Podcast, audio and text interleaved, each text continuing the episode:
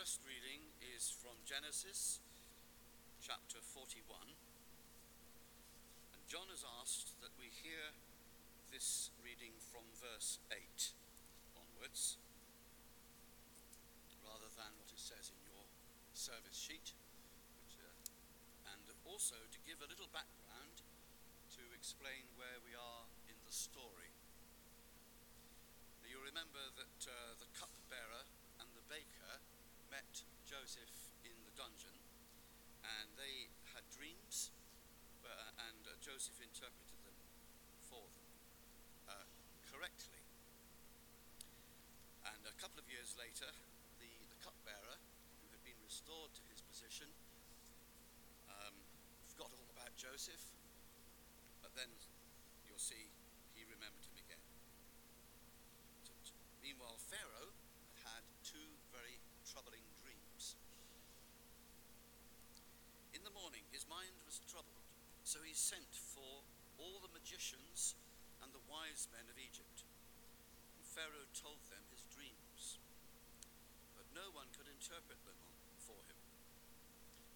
Then the chief cupbearer said to Pharaoh, Today I am reminded of my shortcomings. Pharaoh was once angry with his servants, and he imprisoned me and the chief baker in the house of the captain of the guard. Each of us had a dream the same night, and each dream had a meaning of its own. Now a young Hebrew was there with us, a servant of the captain of the guard. We told him our dreams, and he interpreted them for us, giving each man the interpretation of his dream, and things turned out exactly as he had interpreted them to us. I was restored to my position, and the other man was hanged. So Pharaoh sent for Joseph, and he was quickly brought from the dungeon. When he had shaved and changed his clothes, he became he came before Pharaoh. Pharaoh said to Joseph, I had a dream, and no one can interpret it. But I have heard it said of you that when you hear a dream, can interpret it. I cannot do it. Joseph replied to Pharaoh, but God will give Pharaoh the answer he desires. Then Pharaoh said to Joseph, In my dream, I was standing on the bank of the Nile. When out of the river there came up seven cows, fat and sleek, and they grazed among the green, among the reeds. After them, seven other cows came up, scrawny and very ugly and lean. I'd never seen such ugly cows in all the land of Egypt. The lean, ugly cows ate up the seven fat cows that came up first. But even after they ate them, no one could tell that they had done so. They looked just as ugly as before. Then I woke up. In my dreams, I also saw seven heads of grain, full and, full and good growing on a single stalk. After them, seven other heads sprouted, withered and thin, and scorched by the east wind. The thin heads of grain swallowed up the seven good heads. I told this to the could explain it to me. Then Joseph said to Pharaoh, The dreams of Pharaoh are one and the same. God has revealed to Pharaoh what he is about to do. The seven good cows are seven years, and the seven good heads of grain are seven years. It is one and the same dream. The seven lean, ugly cows that came up afterward are seven years, so are the seven worthless heads of grain, scorched by the east wind. They are seven years of famine. It is just as, as I said to Pharaoh God has shown Pharaoh what he is about to do. Seven years of great abundance are coming throughout the land of Egypt, but seven years of famine will follow them. Then all the abundance of in Egypt forgotten, and the famine will ravage the land. The abundance in the land will not be remembered, because the famine that follows it will be so severe. The reason the dream was given to Pharaoh in two forms is that the matter has been firmly decided by God, and God will do it soon. And now let Pharaoh look for a discerning and wise man and put him in charge of the land of Egypt. Let Pharaoh appoint commissioners over the land to take a fifth of the harvest of Egypt during the seven years of abundance. They should collect all the food of these good years that are coming and store up the grain under the authority of Pharaoh to be kept in the cities for food.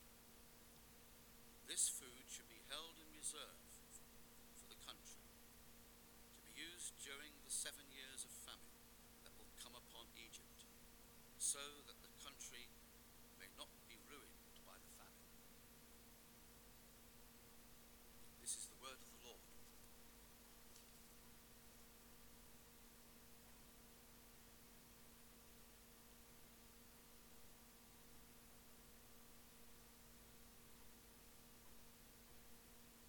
Our second reading is from St Mark's Gospel, chapter 13, page 1019 in the Bibles beside you, from verses 9 to 13.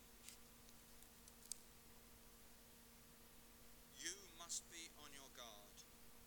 You will be handed over to the local councils and flogged in the synagogues.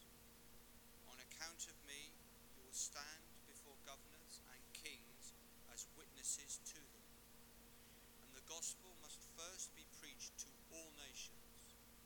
Whenever you are arrested and brought to trial, do not worry beforehand about what to say. Just say whatever is given you at the time, for it is not you speaking, but the Holy Spirit. Brother will betray brother to death, and a father his child. Children will rebel against their parents and have them put to death. All men will hate you because of me, but he who stands firm to the end will be saved. This is the gospel of Christ.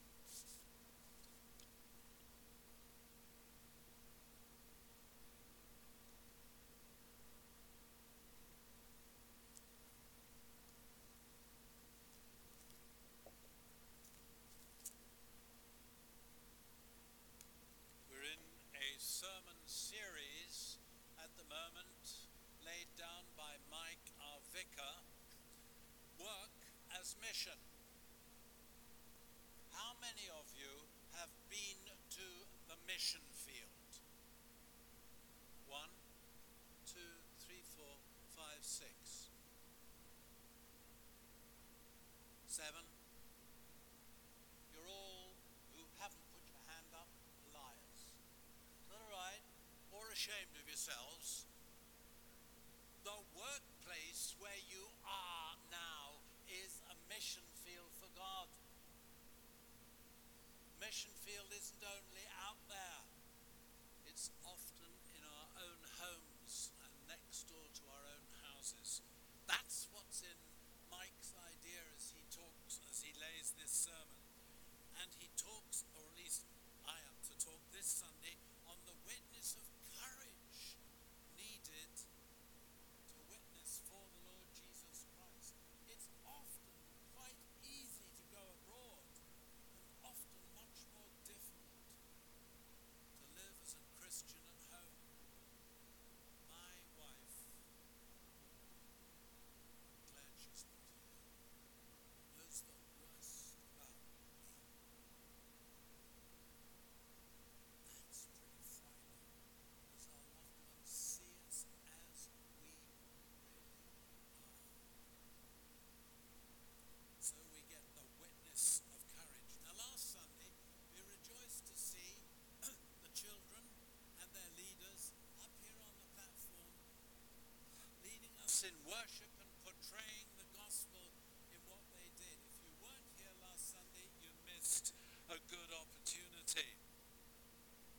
But today we continue back into our workers' mission. So we missed one Sunday. And Tony, where are you? Thanks very much for that introduction to this um, passage this morning because we had left out a little bit. Let's pray. Heavenly Father, we thank you that we're talking about your word. And Lord, on every one of our Bibles it says Holy Bible. Help us to remember that you are our holy God. Therefore, to treat the scriptures with reverence and fear and to learn from what you would say to us today. Please open our hearts in Jesus' name. Amen. Now, just picture this scene. Joseph is languishing there in prison. He's in a miserable, rotten situation. And then, with virtually no warning at all, he's taken out of prison. He's allowed to shave. And then someone, someone else, must have given him a clean set of clothes. And within minutes, from the prison dungeon cell into the presence of the king. wow! Joseph is a young man. In fact, he's 30 years of age, the Bible tells us. He was a foreigner who, as far as the authorities are concerned, is a criminal. He's a prisoner. And he's in, prison for rape. He's a marked man.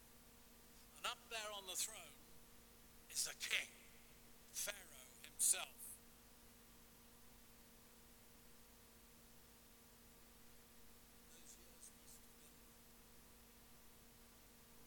For Joseph.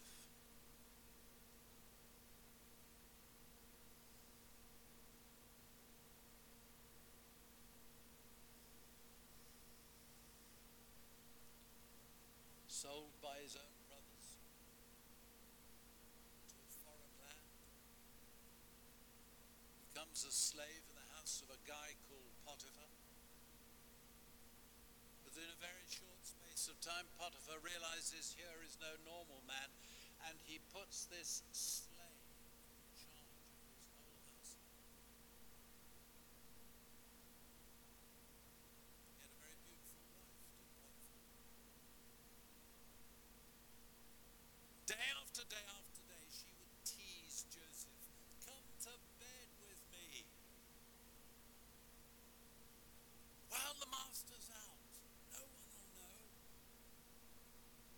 This didn't happen once or twice, but again and again and again and again. Until eventually one day when the house was devoid of all servants and just Joseph was there about his duties, and, and Potiphar's wife says, Ah, I've got my chance. And she comes up to him and said, Come to bed with me. And he ran as fast as he could away from it. Unfortunately, she grabbed his coat as he left and presented this to her husband. And beastly woman though she was, said, This man came in to rape me, and I grabbed his coat and screamed for help. Joseph believed his wife. And, uh, uh, Pharaoh, uh, sorry, Potiphar believed his wife, and Joseph was put in prison. Very quickly, the jailer in charge of the prison found out that here was no ordinary guy. So he put him in charge of large areas of the prison and didn't concern himself with those areas of the prison. And one day, the two chief men in Pharaoh, the king's household, got put in prison. We don't know why, just of a whim of Pharaoh, I guess. And one night they had a dream, as Tony told us. They told their dreams to the uh, this young man from uh, Palestine, and he interpreted them. One of you is going to be restored today into Pharaoh's palace. That was the butler. And the baker thought, oh, goody, goody, goody, and told his dream. And uh, Joseph said, I'm sorry, you're going to be hanged today. Both dreams came true. Wouldn't you have thought that the butler would have remembered Jesus? But there's terrible words at the end of chapter 40. The chief cupbearer, however, did not remember Joseph, he forgot him. When two full years had passed, Pharaoh had a dream. Can you imagine what those two years were like? He'd got on quite well with the butler and the baker when they were with him, almost sort of under his command, as it were. He told their dreams, and they both come true. Wouldn't you have thought that the butler would have remembered him and, and said, Your Majesty? But no, he forgot him. Oh, those two years must have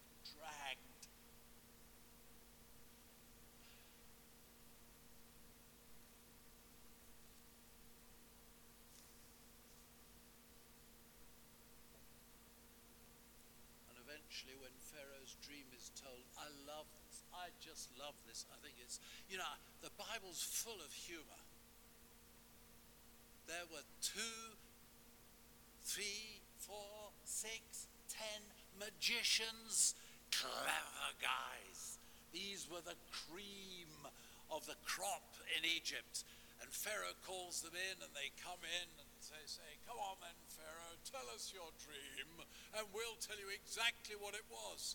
And as Pharaoh told not only one dream, but two, they looked at each other and they wished the ground could have opened up and swallowed them. They hadn't a clue what those dreams were about. I love it. It's actually God. In the morning, his mind was troubled. He sent for all the Egyptians and the wise men of Egypt. Pharaoh told them his dreams, but no one could interpret them. Ha ha ha. I don't know what happened to them afterwards, but uh, I don't suppose they left the king very pleased with themselves. And then Joseph is called in. You see, if the butler had remembered Joseph and brought him very, very quickly out of prison on Pharaoh's authority, Pharaoh wouldn't yet have had his dreams. God's timing is always perfect. And invariably, if not always, is different from your timing or mine.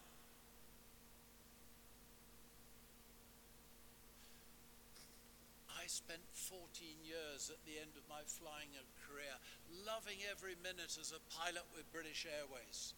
Absolutely loved it. And then God took me out of British Airways 10 years early, sent me to college, and I became a clergyman. I spent the next 14 years as a clergyman asking God, why did you take me away from flying that I enjoyed so much? Do you know what he said? Nothing except get on with the work, John, I've given you to do. You and I may not know God's plans. We probably don't all sorts of things happen in our lives. God brings us across all sorts of people. But His timing is perfect. The second point I, I want to, to share with us out of this Joseph was not released before the appointed time because God's timing is usually different from ours and is always the best. The second is from the first, Joseph confessed his God to Pharaoh. Joseph let it be known right from the outset that he, Joseph, was under God's authority. And I just sort of underlined a number of times God comes into this. The first word, the first word in the Hebrew version of the Bible, and I'm not a Hebrew scholar, I read this from someone else, that's cheating. Um, the first word, actually, that Joseph said to Pharaoh is no. This guy's the king. He could have you impaled on a stake in a second. And you stand there and say, No. I cannot do it, Joseph replied. But God will give Pharaoh the answer he requires. Again, a little later, God has revealed to Pharaoh. A little later, God has shown Pharaoh what he, God, is about to do. And a little later, the matter has been firmly decided by God, and God will do it.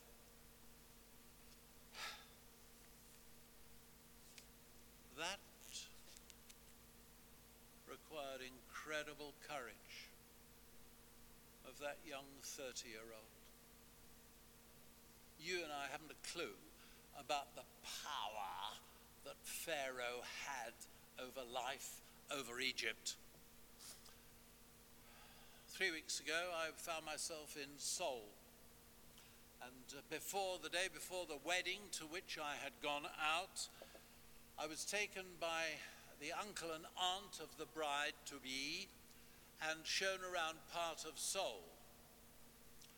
They also took me to the royal palaces. Between two and four hundred years ago, there had been royalty and palaces in uh, Korea like there was nothing else. And we went into one courtyard after another and eventually we went into one particular house. In fact, you couldn't go inside, that was not allowed.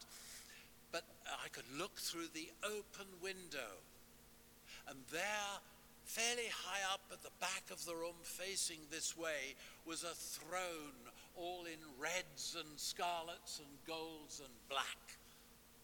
Very magnificent sight. And, and, the commentator who was talking to me said, That's where the king used to sit. Anyone else found sitting in that seat had his life forfeit. Oh, we're just sitting in the seat? Yes, forfeit. That was the sort of power and authority that Pharaoh had. But there was nothing servile or obsequious about Joseph. The first and greatest thing he wanted Pharaoh to know that he was a servant of the living God. Now, Egypt at this time had dozens of gods. In fact, we know of at least 10 because 400 years later, God stood in battle through Moses for each of those false gods the Nile, frogs, cattle. All the plagues represent gods whom the Egyptians used to worship and each one was made a complete mockery by God. Until he took away their firstborn. And then Egypt was willing and ready, after 400 years of having this slave people there, to get rid of them. God was in control. Joseph, from the beginning, was taking the initiative, even with the king, and establishing the foundation of his subsequent relationship with Pharaoh. He showed Pharaoh who was his God and whom he served. Thirdly, Joseph explained Pharaoh's dream with authority. You and I authority of this book.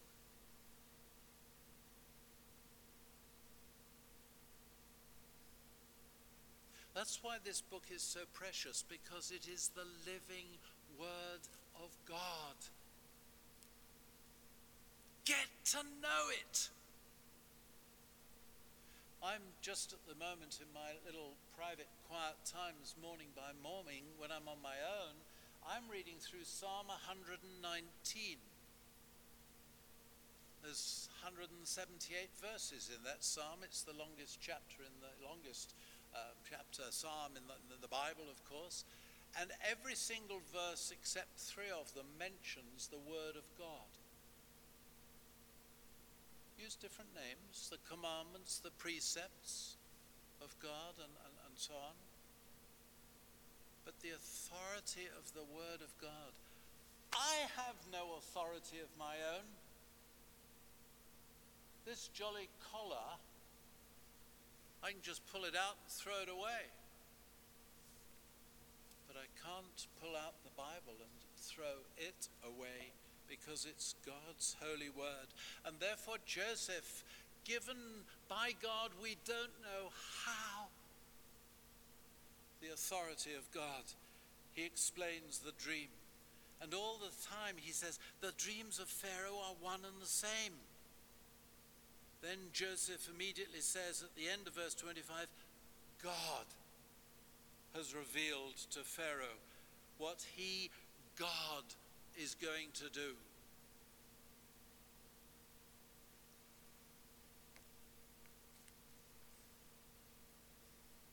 And now Joseph tells Pharaoh, I love this, what he, Pharaoh, has got to do.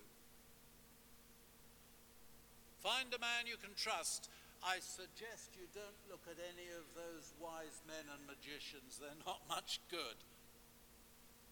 Find a man you can trust who can look after Egypt these next 14 years, seven years of plenty and seven years of famine. And possibly it was God who put it into Pharaoh's heart. He said, Is there any other man like this one? Joseph. If Joseph had upset Pharaoh, he could have been hanged before lunchtime. Just as Pharaoh's baker had been hanged. This man Joseph was talking to the king A king like you and I wouldn't understand. But God was in control, and he, Joseph, knew it. For you and me, over 3,000 years later, God is in control still. And we have the eternal promise I am with you to the very end of the age. And again, from Jesus' last words to his disciples You will receive power when the Holy Spirit comes on you, and you will be my witnesses. That applies to you and me. Not those who go overseas as missionaries, though it applies to them as well not those who leave home and go to some other part of the country in obedience to the Lord to serve Him there, but to you and me. You and I who are sat here in these seats Sunday by Sunday. This applies to you, it applies to us in Pauline language, being confident, he said, of this to the Philippian church, that he who began a good work in you will carry it on until the day of Jesus Christ. How long is it since God began a good work in you? A few weeks, months, a few years, 50 years, 60 years, 70 years? I love that verse. An evangelist called Billy Graham wrote it into my Bible when I was an undergrad in Cambridge University. And in case you should think more highly of me than you ought, I only survived one year at Cambridge. I'm pretty thick between here and here, so I became a pilot instead. But Billy had written this verse into my Bible. And I want to tell you that it has become more precious in these latter years of my life. Some of you will remember David Kane, who used to run the office there. a master organist, a master organ builder, brilliant musician, and a great man to lead the um, mechanical, as it were, side of the church all the administration. You pray for those who work in the office. It's not an easy job.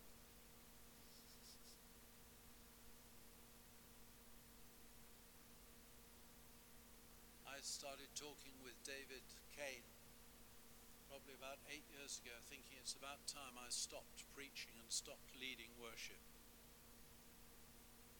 And then slowly this verse came back at me. Being of this, that he who began a good work in you will carry it on until the day of Jesus Christ. Please, is there anyone here who can tell me when the day of Jesus Christ is? What a miserable lot of Christians you are. I asked a man who'd been the president of the Keswick convention takes place every year for many, many years. The head of a wonderful big evangelical church in Sheffield, chap called Philip Hacking. And I was sitting next to Philip about, oh, this is three or four years ago now. And I said, Philip, can you tell me, when is the day of Christ Jesus? Well, he said, you ought to know that, John. Which wasn't very helpful, actually. It could be when the Lord Jesus Christ returns. Are you looking forward to that? Aren't you looking forward to that? It could be the day he calls me into his presence. Around about 11 o'clock on Thursday evening this last week, God called one of our number into his presence David Graham. And David, who'd known the Lord and served the Lord and had been a tremendous testimony and witness to men and others in this church, had shared with so many of us. Man standing about six foot one, six foot two, a year or two older than myself suddenly into the presence of the Lord. Can I tell you what my emotion is? I'm dead jealous. but unfortunately, I don't have any control over when I go to be with the Lord. My life, as are yours, are in the hands of the Lord. That's why it is true to say almost you don't need courage as a very limited sentence because God is in control. But if you're really going to stand out for Jesus, you do need courage. The courage of a man like Joseph, who had a supreme understanding that God was in control in his life, and therefore he was able to go into Pharaoh I guess he may have had callous bruises between his knees. I don't know. But he went in the confidence of God. You see, God has promised to be with you and me. And he uses people like you and me to talk to others about Jesus my work is quite arduous these days. I did 12 hours yesterday. I did 10 hours on Friday, another 13 hour day on Thursday. And people say, What were you doing, John? I say, Yes, I was retiring.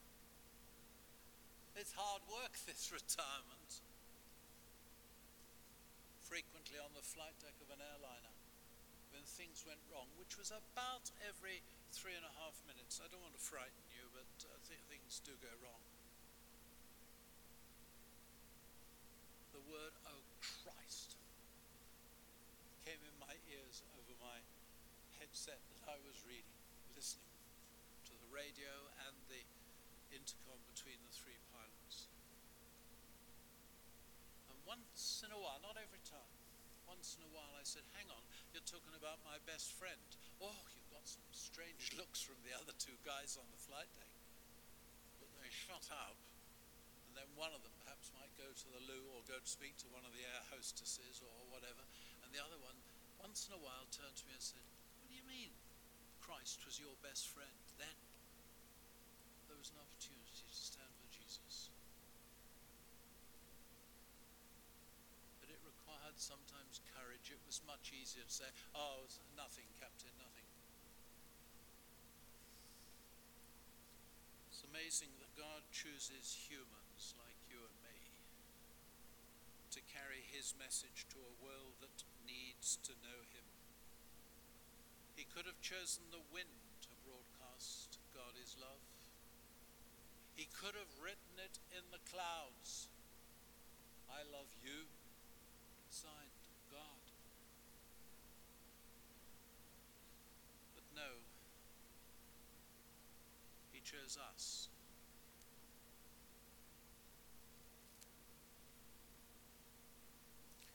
Some of the older members of the congregation will know this hymn. Can you put it up on the screen, please? How I praise thee, precious Saviour, that thy love laid hold of me. Thou hast saved and cleansed and filled me, that I might thy channel be. Channels only, blessed Master, but with all thy wondrous power flowing through us, thou canst use us every day and every hour. If you think you can do it, forget it. Satan wants to make quite sure you don't and you can't.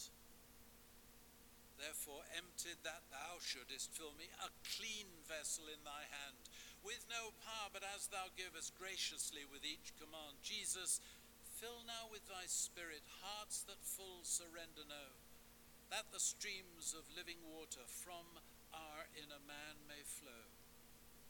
How many do know that hymn? Oh, we got a choir here almost. Channels only, blessed Master, but with all thy wondrous power.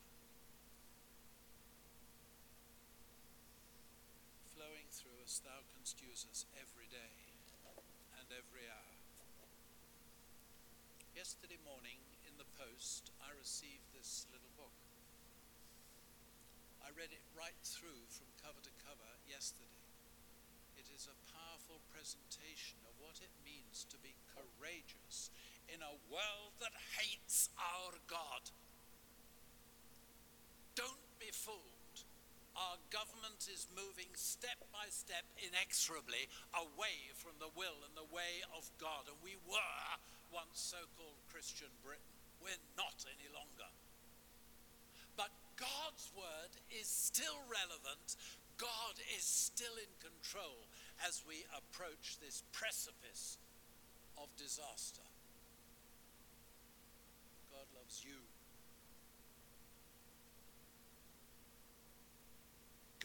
To use you. Every one of you and me to touch lives for Jesus now. Courage, yes, for no stupid reason did God say to Joshua three times, and then it comes a fourth Be strong and courageous. Be strong and very courageous. And then he went on to say, I am with you.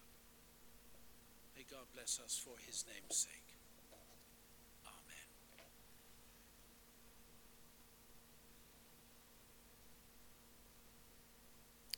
Thank you, John, for, for bringing that word uh, to us this morning.